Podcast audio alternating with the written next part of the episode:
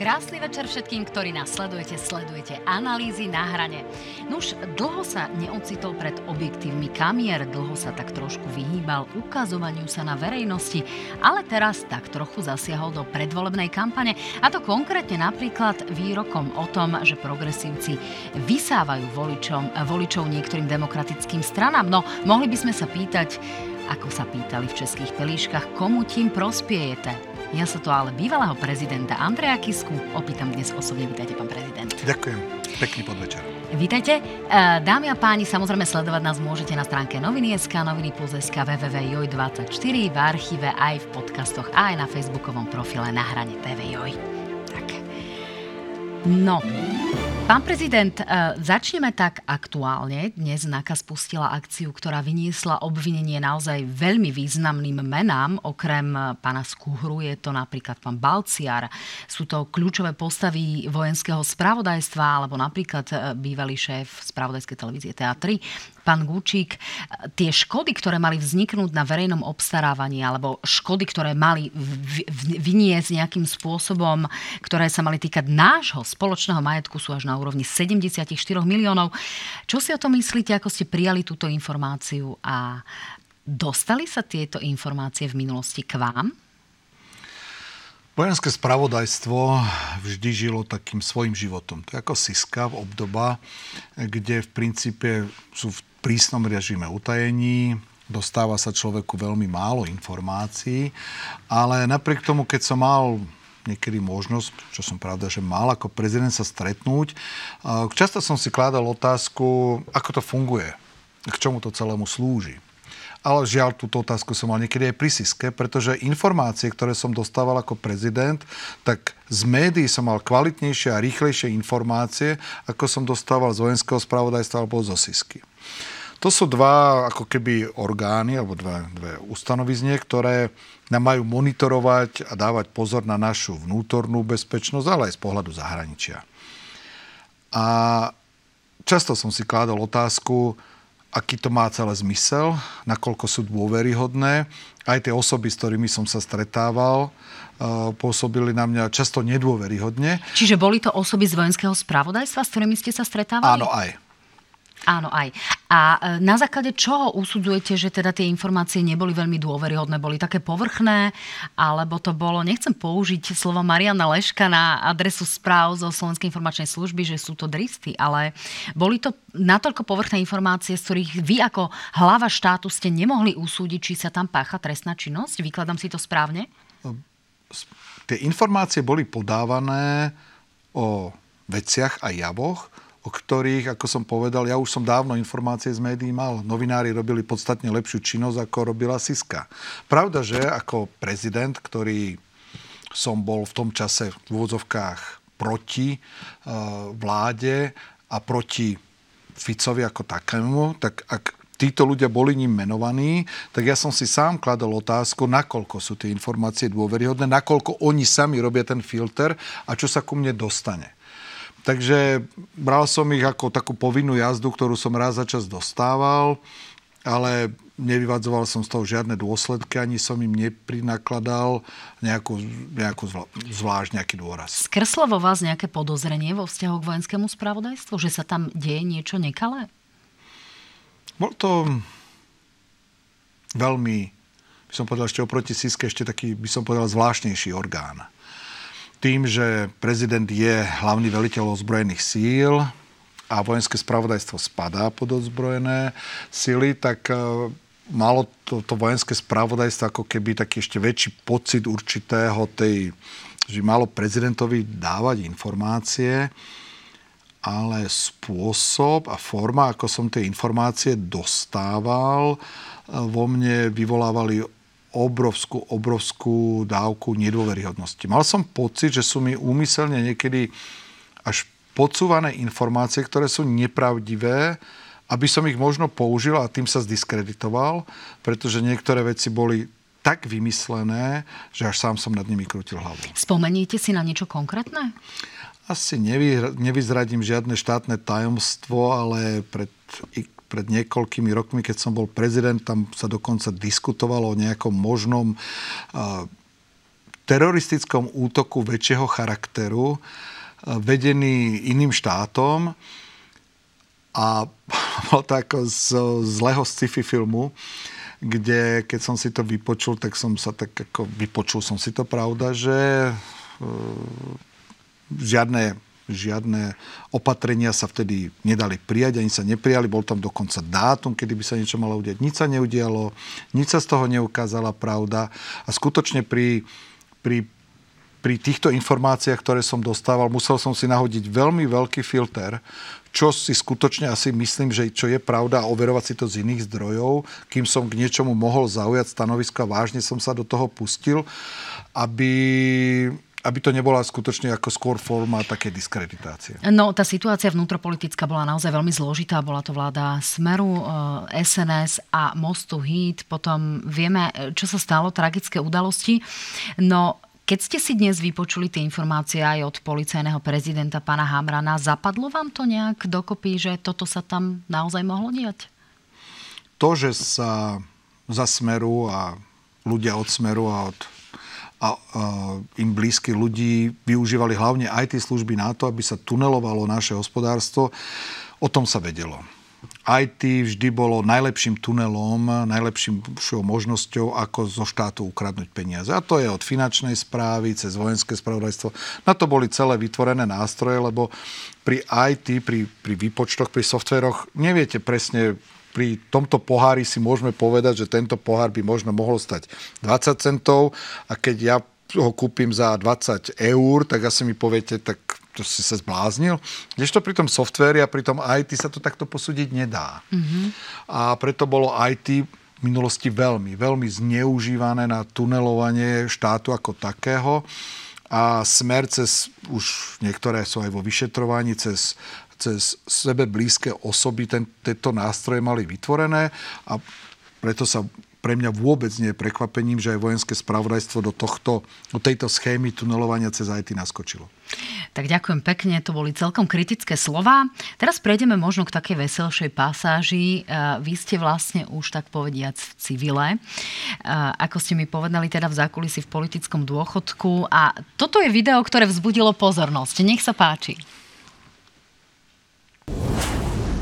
Na Kráľovej holi stojí strom zelený.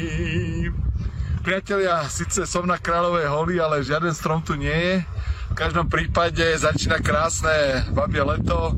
Poďme vonku, užívajme, lebo o chvíľku nás zima zaženie domov. Krásny víkend. No ono toto vzbudilo tak trošku aj úsmev, ľudia vám to písali kadečo, čiže vy si takto bežne spievate na Kráľovej holi, keď idete niekde na turistiku? Na Kráľovej holi. A vešiate to potom na Facebook?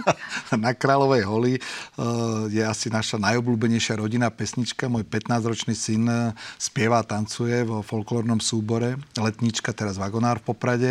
Môj malý 6-ročný syn takisto začal v tomto folklóre a my si to traja radej zaspievame spolu a musím uznať teda, že môj 15-ročný syn to spieva dvakrát lepšie a dvakrát čistejšie ako ja.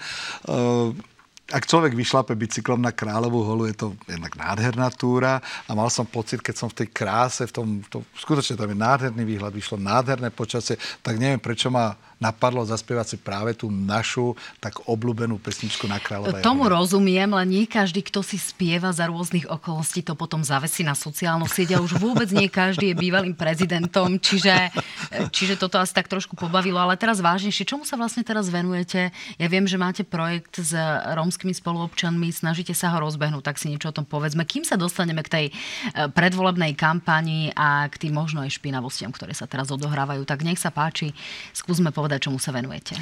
Tak keď som skončil ako prezident, jednak som sa vrátil do Dobrého Anjela, aby som mu zase pomohol, ale Dobrý Anjel ide veľmi dobre a preto som sa rozhodol ešte vyskúšať jeden filantropický projekt a keďže dlhodobo aj ako prezidenta ma to trápilo, ale trápilo ma to aj predtým, je naša rómska problematika. Inklúzia Rómov, dávania šancu zamestnávania Rómov, tak som sa rozhodol, že vyskúšam vytvoriť projekt, ktorý by pomohol inklúzii a práci Rómov tým, ktorí chcú pracovať. Preto sme v Košiciach vybudovali, dá sa povedať, šiciu dielňu, ktorá šije výrobky, ktoré sú inšpirované rómskou kultúrou, sú to krásne blúzky, trička a tak ďalej, sú inšpirované rómskou kultúrou, navrhli ich špičkoví slovenskí módni návrhári a na výrobe práve sa spolupodieľajú mladí Rómovia a Rómky z Košíc. Takže je to taký nástroj tomu, aby sme jednak dali tým Rómom a Rómkam prácu v Košiciach, aby sme ale aj ukázali krásu rómskej kultúry a spravili našu spoločnosť zase takú jednotnejšiu a aby sme sa mali viac rešpektovať. Akceptuje to väčšinová populácia? Kupujú si Slováci výrobky, ktoré sú od Rómov? Cítite nejakú, povedzme, dobroprajnosť v tomto zmysle? Alebo naopak stále sú tu veľké bariéry a predsudky v tomto zmysle? A bariéry sú obrovské. My Slováci sme dosť z pohľadu Rómov diskriminační, asi 50% ľudí je voči Rómom vyhradených, to je veľa. Pričom Rómov už máme pomaly 10% našej populácie, čo je obrovské číslo. A ja som stále aj ako prezident hovoril, že pokiaľ sa Rómom nebude žiť na Slovensku, tak vo všeobecnosti sa Slovensku nebude dobre dariť. Takže my musíme myslieť, hlavne dávať šancu tým, ktorí to chcú. Je strašne veľa Rómov, ktorí by chceli, Rómy, ktorí by chceli pracovať, ale máte inzeráty Rómovia nevolať.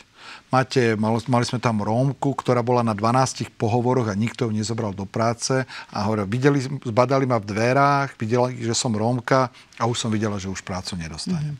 A táto diskriminácia je obrovská a my musíme dávať túto šancu. Či to ľudia akceptujú? Áno. Je tu veľká časť slovenskej populácie, ktorá vie, že by sme mali niečo robiť. Mali by sme empatickí, chceme žiť v modernom, krásnom Slovensku a oni sú našou súčasťou. Takže toto tu je, ale my sme rozbehli náš projekt s aktívnym predajom pred 2 týždňami, ale sú tam nádherné veci, krásne. Podľa mňa, treba si to pozrieť a verím, že nájdeme svojich... No je to, tuším, projekt Romamate, tak si to ľudia potom snad nájdú a budú vedieť nejako podporiť šikovných ľudí. No, pán prezident, poďme k tomu, čo sa nám aktuálne deje, pretože síce vy 2 týždne rozbiehate e-shop, ale o 2 týždne tu máme niečo, čo dramatickým spôsobom ovplyvní chod našej krajiny. Kto vyhrá voľby z vášho pohľadu? Čo očakávate? Tak vyzeralo to dlho, že voľby jednoznačne vyhrá Smer.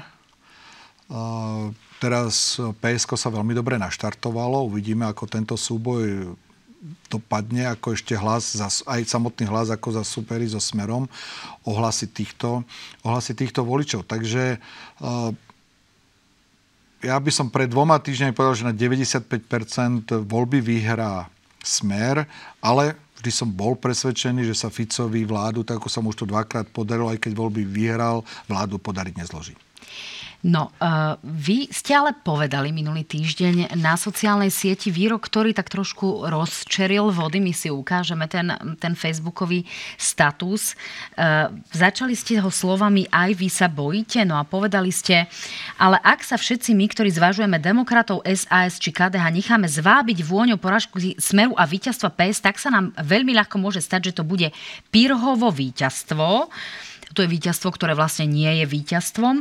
PS vysaje voličov menších demokratických strán a tie sa do parlamentu nedostanú. A Smer svojimi priateľmi bez problémov získa nielen nadvládu v parlamente, ale veľmi ľahko aj ústavnú väčšinu. Pán prezident, ja tomu rozumiem, že ste chceli nejakým spôsobom podporiť ľudí, aby šli voliť, ale nie je to tak trošku možno podraz vo vzťahu k progresívcom, ktorí nenaštartoval tých iných voličov, ale možno, že trošku sa snažil ubrať tomu, kto by teoreticky mohol vyhrať voľby. Nie, ako cieľom skutočne... Či to nemohlo byť zle pochopené, prepáčte, len to dovysvetlím. Áno, zažil som teraz vlnu kritiky, ale keď si prečíta niekto ten status ako celok, tak ja hovorím, bola by to paráda, keby PSK porazilo Smer. Ale možno zabudáme aj to, čo sa udialo pri posledných parlamentných voľbách, kde Oľano presne to isté spravilo s ostatnými politickými stranami. Vysalo PSK, vysalo KDH, vysalo našu stranu a na záver, keby to PSK malo tých pár tisíc hlasov, neviem, koľko im chýbalo. 900, pokiaľ viem. 900. Keby ich tam malo, ja by som ich s obrovskou radosťou z našej strany ich daroval, lebo keby boli v parlamente, tak tá situácia pri zložení koalície, všetko mohlo byť absolútne inak. Ale práve Oľano sa mu podarilo spraviť ten Matovič s celým tým svojim marketingom. Sa mu podarilo vysať naše strany. tieto dve dokonca nechať mimo parlament a tá situácia bola taká, aká sa stala. A to presne som poukázal na to, že teraz sa to môže stať v opačnom garde, že ak PSK v úvodzovkách vysaje, to znamená ľudia, ktorí uvažujú, nie aby tí, ktorí chcú voliť PSK, a ja som veľmi dlho uvažoval, že budem voliť PSK, tí, ktorí chcú voliť PSK, tak nech ho volia, ale sú ľudia, ktorí zvažujú aj Sasku, aj Demokratov, aj KDH a v takej tej vidine poďme poraziť toho Fica, však nech to Šimečka dá, ja by som bol strašne šťastný, keby sa to stalo, tak proste odídu od týchto strán, pôjdu tam vo vidine hlavne poraziť Fica a potom sa skutočne ľahko môže stať, že tieto strany nebudú mať 5%, nedostanú sa do parlamentu a to PSK tam bude ako taká osamotená vrba, ako taký skutočne ten strom na tej Kráľovej Holi, ktorý nebude mať s kým tú vládu spraviť. A vtedy je to Pirhovo víťazstvo, keď vy vyhráte a nebude s kým tú vládu zložiť a vládnuť môže niekto celkom iný. Tomu rozumiem. Tá otázka smerovala skôr k tomu, že či nejakým spôsobom narážať na toho, komu sa darí, alebo skôr podnecovať, aby šli voliť, alebo k aktivitám podnecovať viac tých, ktorí možno robia menej, možno tú kampaň nemajú takú aktívnu, možno v tej kampani robia nejaké výrazné chyby. To znamená, aby sa dostali, povedzme, nad tých 5%, pretože my sme tu mali rôzne tendencie aj začiatkom jary, takže či tam naozaj nie je lepšie sa potom fokusovať na tých, ktorí sa teraz ale na tomto v úvodzovkách aj priživujú a možno búšia do toho PSK. Tak tam máme také keby dva aspekty. Môj príspevok bol hlavne k tým, ktorí zvažujú voliť Demokratov, Sasku alebo KDH. Toto bol určený hlavne príspevok im. Určite nebol určený príspevkom nevoľte prosím PSK. Nie, to som určoval k ním. Ale máte pravdu, že ideálny scenár by bolo, ak by sme dokázali namotivovať ľudí, ktorí nejdu zatiaľ voliť. Žiaľ, často sa ukazujú nám to analytici z Focusu a z iných agentúr, že tí, ktorí nejdu voliť, často sa tam práve skrýva veľmi silná vlna nespokojných ľudí, ktorí nejdú voliť a priori, a že tí uvedomelí, tí volia PSK, SAS, KDH a tak ďalej. Hrozí tam jedno riziko, že ak by sme, a ja ho neviem posúdiť, že áno, našim cieľom by malo byť, aby volebná účasť bola čím vyššia, len je ešte otázka, že ako to celé dopadne, ak tá vyššia bude. No, momentálne sa hrá o každého štvrtého voliča, pretože 25% nerozhodnutých voličov stále môže nejako drasticky a dramaticky zamiešať tými kartami. Ak by sa ale stalo, že by aj na základe možno tohto vášho vyjadrenia by sa niekoľko ľudí rozhodlo, že naozaj nedajú ten hlas, povedzme tým progresívcom, prestúpia niekde inde, objaví sa tu taký ten záchranársky syndrom v prípade malých strán, tak stále to môže byť víťazstvo toho Smeru, ktorý už tú budúcu vládu zloží prakticky s kýmkoľvek. Preto sa ja pýtam, či toto vaše stanovisko nemohlo byť možno naformulované lepšie, aby ste dosiahli cieľ, ktorý ste chceli. Mýlim sa? Nie, ja si nemyslím si, že máte pravdu, pretože ak máme dva scenáre. Jedného scenára je, že je tam PSK, ktoré bude mať, 20% alebo 21% a SAS bude mať 4,8, KDH 4, Demokrati 3. To znamená, ostane tam PSK s 20 a koho tam bude mať? Dobre, ešte môže sa stať, že veľmi ľahko vypadne Sme rodina. Ostane tam Danko, ostane tam Republika, ostane tam Pellegrini a ostane tam Fico. A bude tam to PSK a PSK ešte môže aj vyhrať, tak nech je PSK prvé. A koniec hry. Vládu bude zostavovať ten, ktorý donesie 76 hlasov, pani prezidentke. To, že Fico, keby vyhral voľby, vôbec nič ešte neznamená. Ten, kto donesie 76 hlasov, ten bude zostavovať vládu. A to by malo byť podľa mňa cieľom, aby demokratické strany zostavili vládu.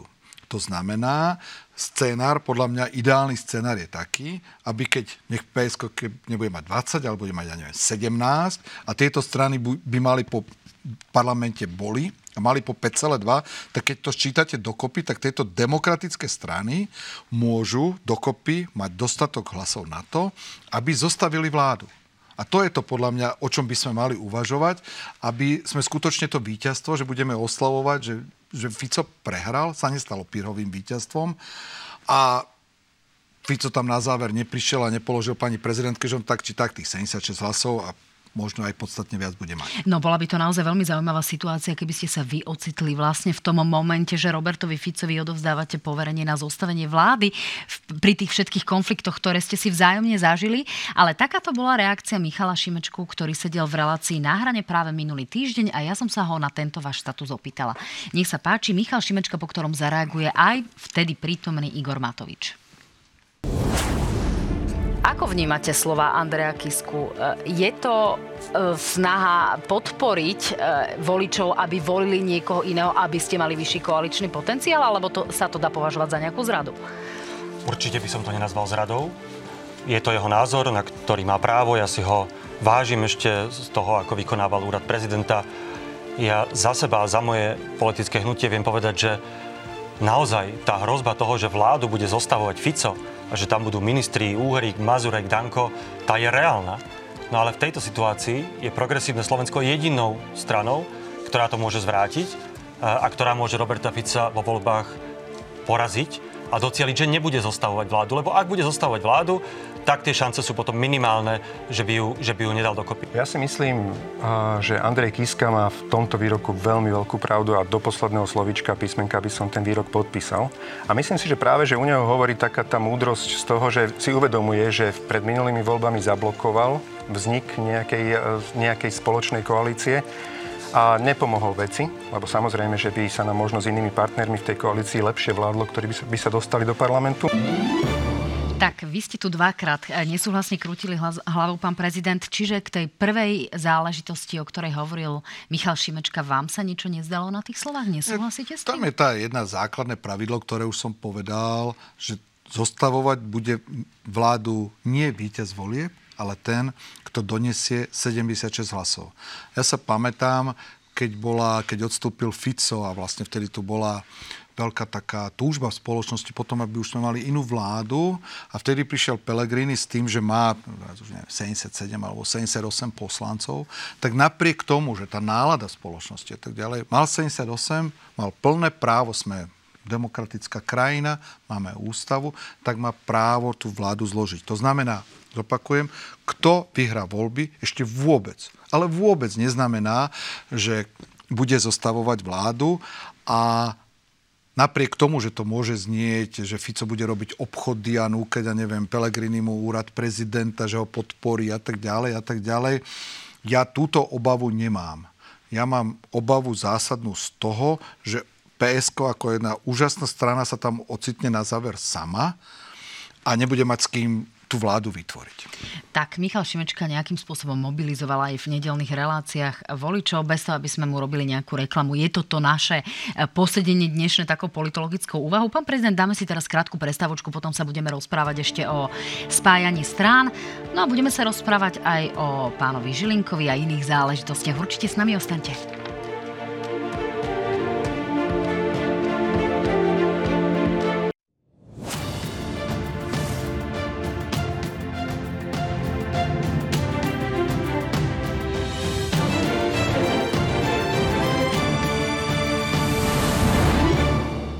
Krásny večer vám všetkým, stále sledujete Analýzy na hrane a stále je mojím hosťom Andrej Kiska, prezident z rokov 2014 až 2019.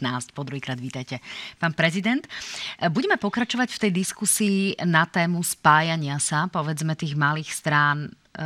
Zmeškali vlak? Zmeškali tú možnosť nejakým spôsobom vytvoriť takú protiváhu tej druhej časti politického spektra? Urobili veľké chyby, alebo ani nie? Je to prirodzený vývoj? Zmeškali, keď si zoberieme parlamentné voľby predtým, tak napríklad v určitý moment aj PSK, aj Spolu pochopili, že obaja sú pod hranou 5% a spojili sa. Hoci na záver im to nevyšlo, ale pochopili, že ak sa hýbem niekde na hranici zvoliteľnosti, dokonca pod ňou, tak asi by sme sa mali spojiť. Naša strana, keď vznikala, strana Za ľudí, teda bývala naša strana, keď vznikala, tak mala od začiatku sa hýbala 6, 8, 10, 12%, takže my sme tú potrebu takú spojiť sa s niekým v zásade v princípe necítili ako potrebu toho, že by sa mohlo stať, že by hlasy prepadli. Oni vám to vtedy aj pomerne výrazným spôsobom vyčítali, že ste zasiahli do kampane, že napríklad progresívci zo Spolu nečakali, že vytvoríte postavíte svoju stranu za ľudí a že vstúpite do toho súboja a budete možno rozdeľovať tie hlasy. Nebola to, keď si to vezmete spätne, chyba? Nemohli by ste byť výtvarou nejakého z tých existujúcich subjektov? Tie rozhovory prebiehali dlho, my sme robili veľa analýz, snažil som sa do ľudí, do politiky dotiahnuť nových ľudí, ktorí predtým v politike neboli, o ktorých som bol presvedčený, že by v politike mohli byť, ako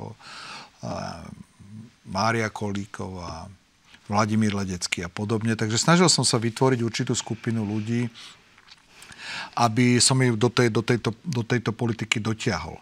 A to rozhodnutie bolo aké bolo po všetkých tých rozhovoroch, ale hovorím, ukázalo sa, keď sme tú stranu založili, že nejaké percenta máme a dokonca sme mali v niektorých prieskumoch sme presahovali 12%. Čiže nepovažujete to spätne za nejakú chybu, že ste do toho vstúpili a možno rozdelili tie hlasy? Nie, teraz to nevyhodnocujem takto, určite to takto nevyhodnocujem. Skôr si myslím, že bolo by chybou, a to rozprával aj pán Matovič v tomto príspevku, keby sme vtedy vytvorili jednu veľkú koalíciu, ako sa boli úvahy, kde tam bude Saska, Oľano, KDH, PSK spolu, že sa vytvorí jedna taká veľká, obrovská protificovská koalícia. Pekne to bolo vidieť na parlamentných voľbách v Maďarsku, kde sa takto spojili proti Orbánovi všetky tieto demokratické strany a potom Orbán mal veľmi, veľmi jednoduchú pozíciu, pretože si zvolil lídra celého tohoto zoskupenia, naňho zviedol celý útok a potom na záver aj voľby vyhral. Kdežto u nás tým, že to riziko bolo rozptýlené, Fico si vyhodnotil ako hlavného nepriateľa mňa, preto videá a rôzne tie špinavosti, ktoré boli, sa zamerali na mňa a Matovič si pekne vyrástol, títo rástli. Takže myslím si, že to dopadlo tak, ako to dopadlo, žiaľ, z pohľadu PSK Spolu a KDH to nedopadlo dobre a to, od toho mi je veľmi ľúto. Ak sa pozrieme na malé strany, ktoré by mohli byť protiváhou, ako keby tu tie chyby a neschopnosť spájať sa opakovali, hovorí o tom napríklad aj líder Progresívneho Slovenska práve aj v náväznosti na ten váš status, že sa ako keby premeškala tá možnosť práve v jarných mesiacoch. A teraz hovoríme o nejakom možnom spájaní alebo nejakej úzkej spolupráci či demokratov, Dzurindovcov, Šimonovcov a podobných. Tak nech sa páči, toto je výrok Michala Šimečku. Mňa skôr mrzí na tom tá situácia z jary, keď sa veľa hovorila o tom, že vznikne možno na konzervatívnom spektre nejaký spoločný blok strán, ktoré zabezpečia, aby neprepadli hlasy. To sa bohužiaľ nestalo. Tak všetci to musíme rešpektovať, rovnako ako musíme rešpektovať aj voliči rozhodnutie, ktoré tieto strany urobia a podľa toho sa zariadiť. Ja im v tom nebudem ani radiť, ani na nich vyvíjať žiadny nátlak. Nezdá sa mi to z pozície kvázi preferenčne silnejšej strany veľmi slušné. Odstúpia niektoré strany z kampane podľa vás, alebo nie? Keď už sa teda premarnila nejaká šanca spojiť sa na jar. Mali by to urobiť? Tak v prvom rade pán Šimečka má pravdu v tom, že na jar mali si tie strany spraviť poctivo tú domácu úlohu a neveriť v zázraky, že ak mám dnes 1,5 a 2%, že sa stane nejaký zázrak a vybehnem na 6 alebo na 7%. Zázraky sa nedejú. V niektorých krajinách sa niektoré malé zázraky podarili, ale to boli skôr výnimky, ale pravidlom je, že sa to nestane. Takže tá chyba bola na jar a už vtedy skutočne mali tie strany, ktoré keď vznikali a začali si merať svoje potenciály a ukazovali sa, že sú niekde okolo 1 až 3%, veľmi intenzívne uvažovať o tom, aby sa spojili. Prečo sa nespojili? Nakoľko je v tom úloha ega jednotlivcov, takého by som povedal seba presvedčenie, takého až, že sú rojkovia, niečo také. To už je teraz otázka na tých, ktorí v tej strane sú, na tých, ktorí ju zakladali, prečo sa to nestalo. Či by mali odstúpiť dnes? Možno aj tie malé strany tak v duchu tak dúfajú, že dostanú štátny príspevok a štátny príspevok je od 3% vyššie. Takže si tak možno, že sa tak modlia, no tak keď sa do parlamentu nedostanem, tak nech aspoň sa mi tie peniažky vrátia, ktoré som do toho vrátil. Takže možno už tak niektoré také tieto, to nechcem obviňovať niektoré strany, ale niektoré možno tak premýšľajú, no nech aspoň tie peniaze dostanem naspäť, no tak už čo, tak som to vyskúšal, tak nech sa to stane. Ale takže to môže ešte prebiehať. Keby som bol dnes ja lídrom strany, ktorá sa hýbe okolo dnes, 2 týždne pred voľbami, sa hýbe okolo 2 až 3% odstúpil. Navrhol by som strane, aby sme z volieb odstúpili. Tak ďakujem pekne za túto úprimnosť. No ale keď sme pri tých peniazoch, tak mi nedá sa neopýtať. Vy máte zajtra súd na okresnom súde v Poprade, pojednávanie v súvislosti s KTAG. Presne ide o finančné prostriedky, ktoré teda boli zahraňané finančné prostriedky z kampane, ktoré boli zahraňané vlastne do tých daňových nákladov. Zajtra by mali zaznieť možno aj návrhy prokurátora na výšku trestu, malo by byť ukončené dokazovanie. Čo očakávate a pôjdete na ten súd? Záverečné rozhodnutie súdu bude v októbri, na to určite pôjdem. Historicky sa ešte nestalo na Slovensku alebo v Čechách, aby človek sa pre to, že si dal do nákladov firmy niečo, čo daňový úrad neuznal, ale pritom činnosť, všetko bolo dokázané, ešte sa nikdy nestalo, aby človek sa pred súd dostal. Prečo sa z rodou okolností som sa ja pre tento súd, pre takéto niečo dostal, to už dnes vieme všetci a ponuky, ktoré som od Fica dostal a pred súd by sa vôbec nedial, keby som ho dal za predsedu ústavného súdu, tak ten súd by sa nedial. Tie ponuky boli jasne na stole. Ja som to odmietol, nikdy som sa vydierať nedal a ten súd je a ja som presvedčený o tom, že súd rozhodne presne tak, ako sa rozhodlo, ako je súdnictvo postavené a ako je daňový zákon postavený. Toto bola celkom šalamúnska odpoveď. Čiže čo očakávate od zajtrajšieho pojednávania? Očakávate, povedzme, nejaké oslobodenie? Očakávate podmienečný trest? Zajtra bude len pojednávanie. Záverečné rozhodnutie bude až v októbri. Vtedy sudca, respektíve sudkyňa, dá svoje vyjadrenie záverečné, dá rozsudok, aký má byť. Ja som presvedčený, pretože prokurátor tak ako vymenil dvoch vyšetrovateľov, ktorí odmietli vzniesť obžalobu. Ako ovplyvňovala to s vyšetrovateľmi, sa dá veľmi ľahko rozprávať, ako ovplyvňoval vyšetrovateľov, robil na nich nátlak, aby obvinenie vzniesli, keď to odmietli, tak ich potom vymenil. Ako tu je to celé vykonštruované, tak ja si myslím, že súdkyňa to jasne vidí a ja som presvedčený, že ten oslobodzujúci rozsudok zaznie v plnom rozsahu. Čiže nemáte nejaké pochybnosti o tom, že by teda súdny proces nebol vedený nejako korektne vo vzťahu k vám alebo niečo? Našťastie nemám pocit z pani sudkyne ako pri pánovi sudcovi Radačovskom, ktorý riešil iný môj príbeh, iný môj spor, ktorý sme mali a keď ako sudca potom mi povedal, že mi odporúča, aby som sa ako prezident odsťahoval buď do Spojených štátov alebo do Izraela a potom išiel kandidovať za Kotlebovcov do Europarlamentu, tak v tomto prípade som rád, že pani sudkyňa takéto výroky určite nemá. Áno, to boli tie pozemkové záležitosti, ale teda posledná veta, keďže zajtra zrejme zaznie ten návrh trestu, očakávate, že to bude, keďže od prokurátora, keďže ste tam obžalovaným, čiže očakávate čo, že to bude oslobodenie? Alebo čo očakávate? Že to bude podmienka? Ako prokurátor to je človek, ktorého tam dosadili s jasným zadaním dostať Kisku do väzenia.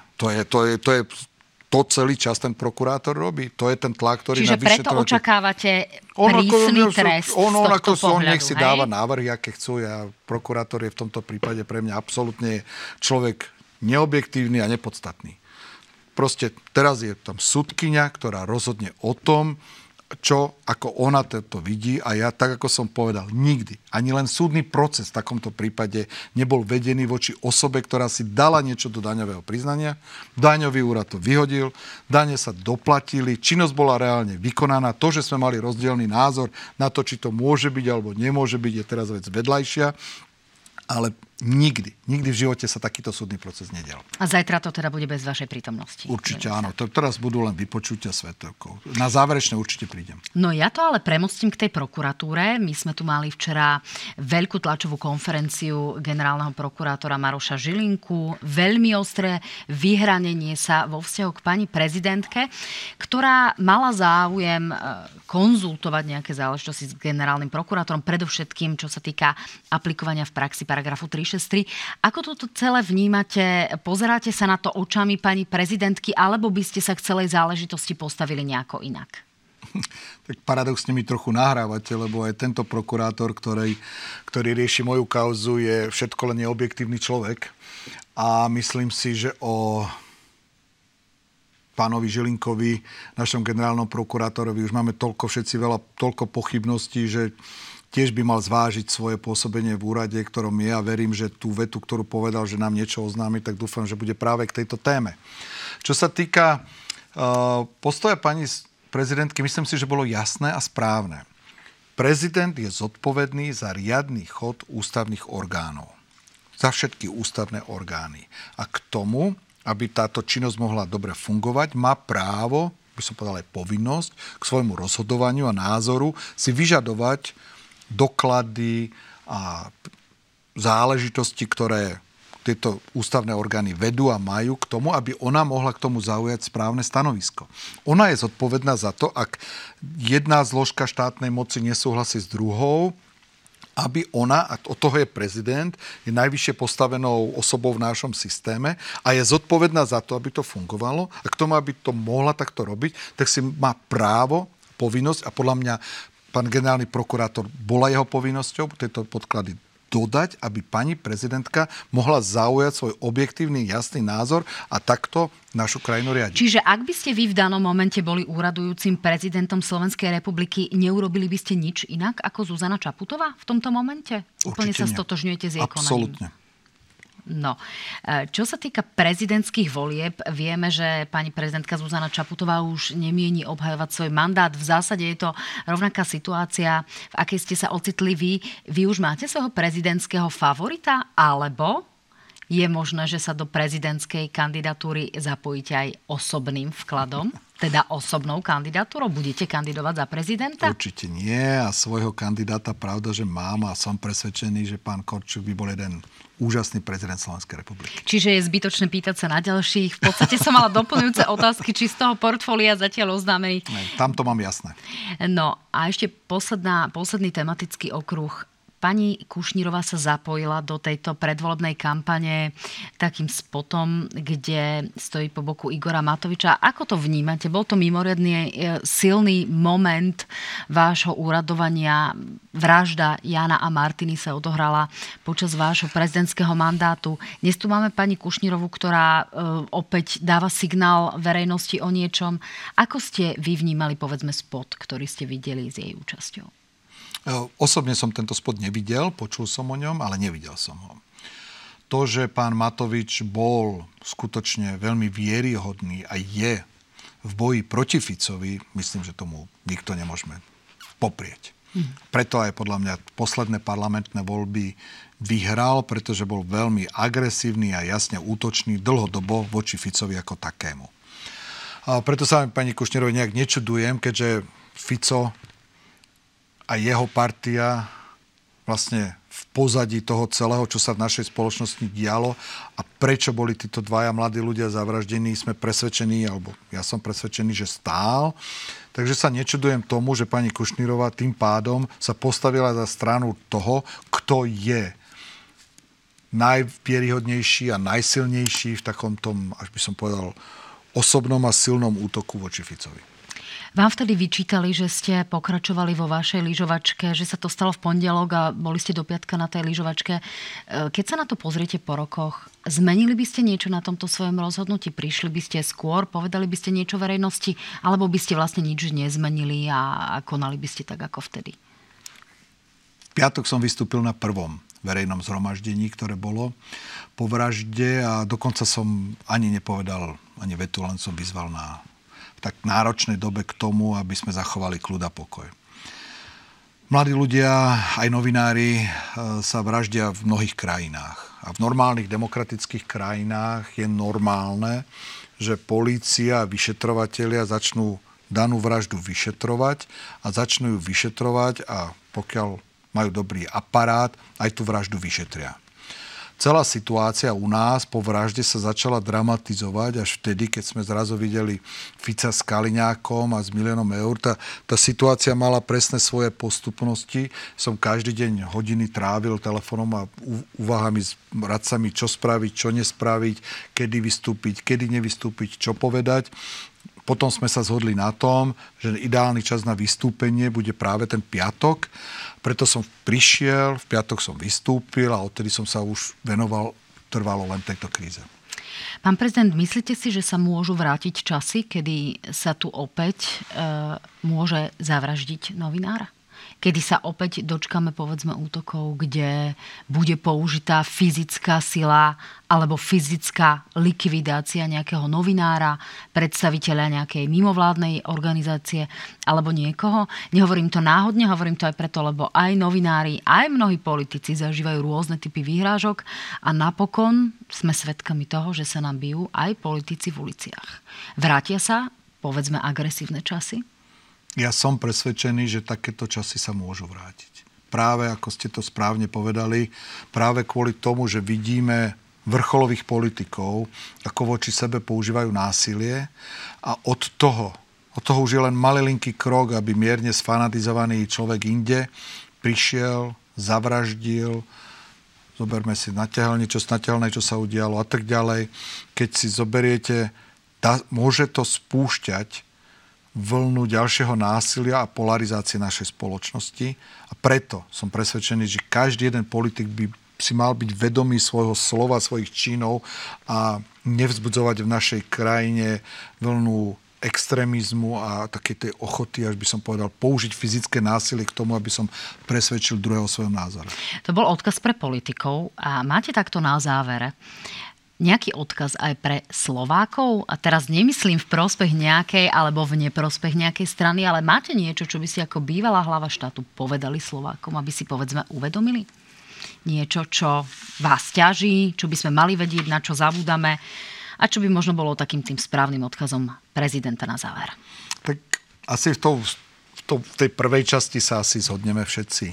Slovensko je krásna, úžasná krajina, kde máme nesmierne pracovitých a super ľudí. A čo nám práve chýba k tomu, aby sme z toho všetkého vybudovali takúto modernú krajinu, na ktorú všetci môžeme byť hrdí, nám práve chýbajú takí tí politici, ktorí ten potenciál, ktorý máme, dokázali skutočne aj k tomu využiť. A k tomu ja by som len vyzval všetkých našich občanov, aby pri voľbách sa veľmi pozorne pozerali na to, čo títo ľudia v minulosti reálne spravili a dokázali spraviť pre krajinu, aby neverili len sľubom, pretože sľubov pred každými voľbami zažijeme mnoho. Pozrieť sa na to, čo ten človek reálne pre krajinu spravil, čo je za ním a tak, aby volili. Tak to boli posledné slova bývalého prezidenta Andreja Kisku. Pán prezident, som rada, že ste boli mojím hosťom. A dámy a páni, dúfam, že budete sledovať naše predvolebné diskusie. Budú to vôbec prvé veľké televízne ostré diskusie tých hlavných politických aktérov. Veľmi sa na vás teším. Sledujte nás a vidíme sa.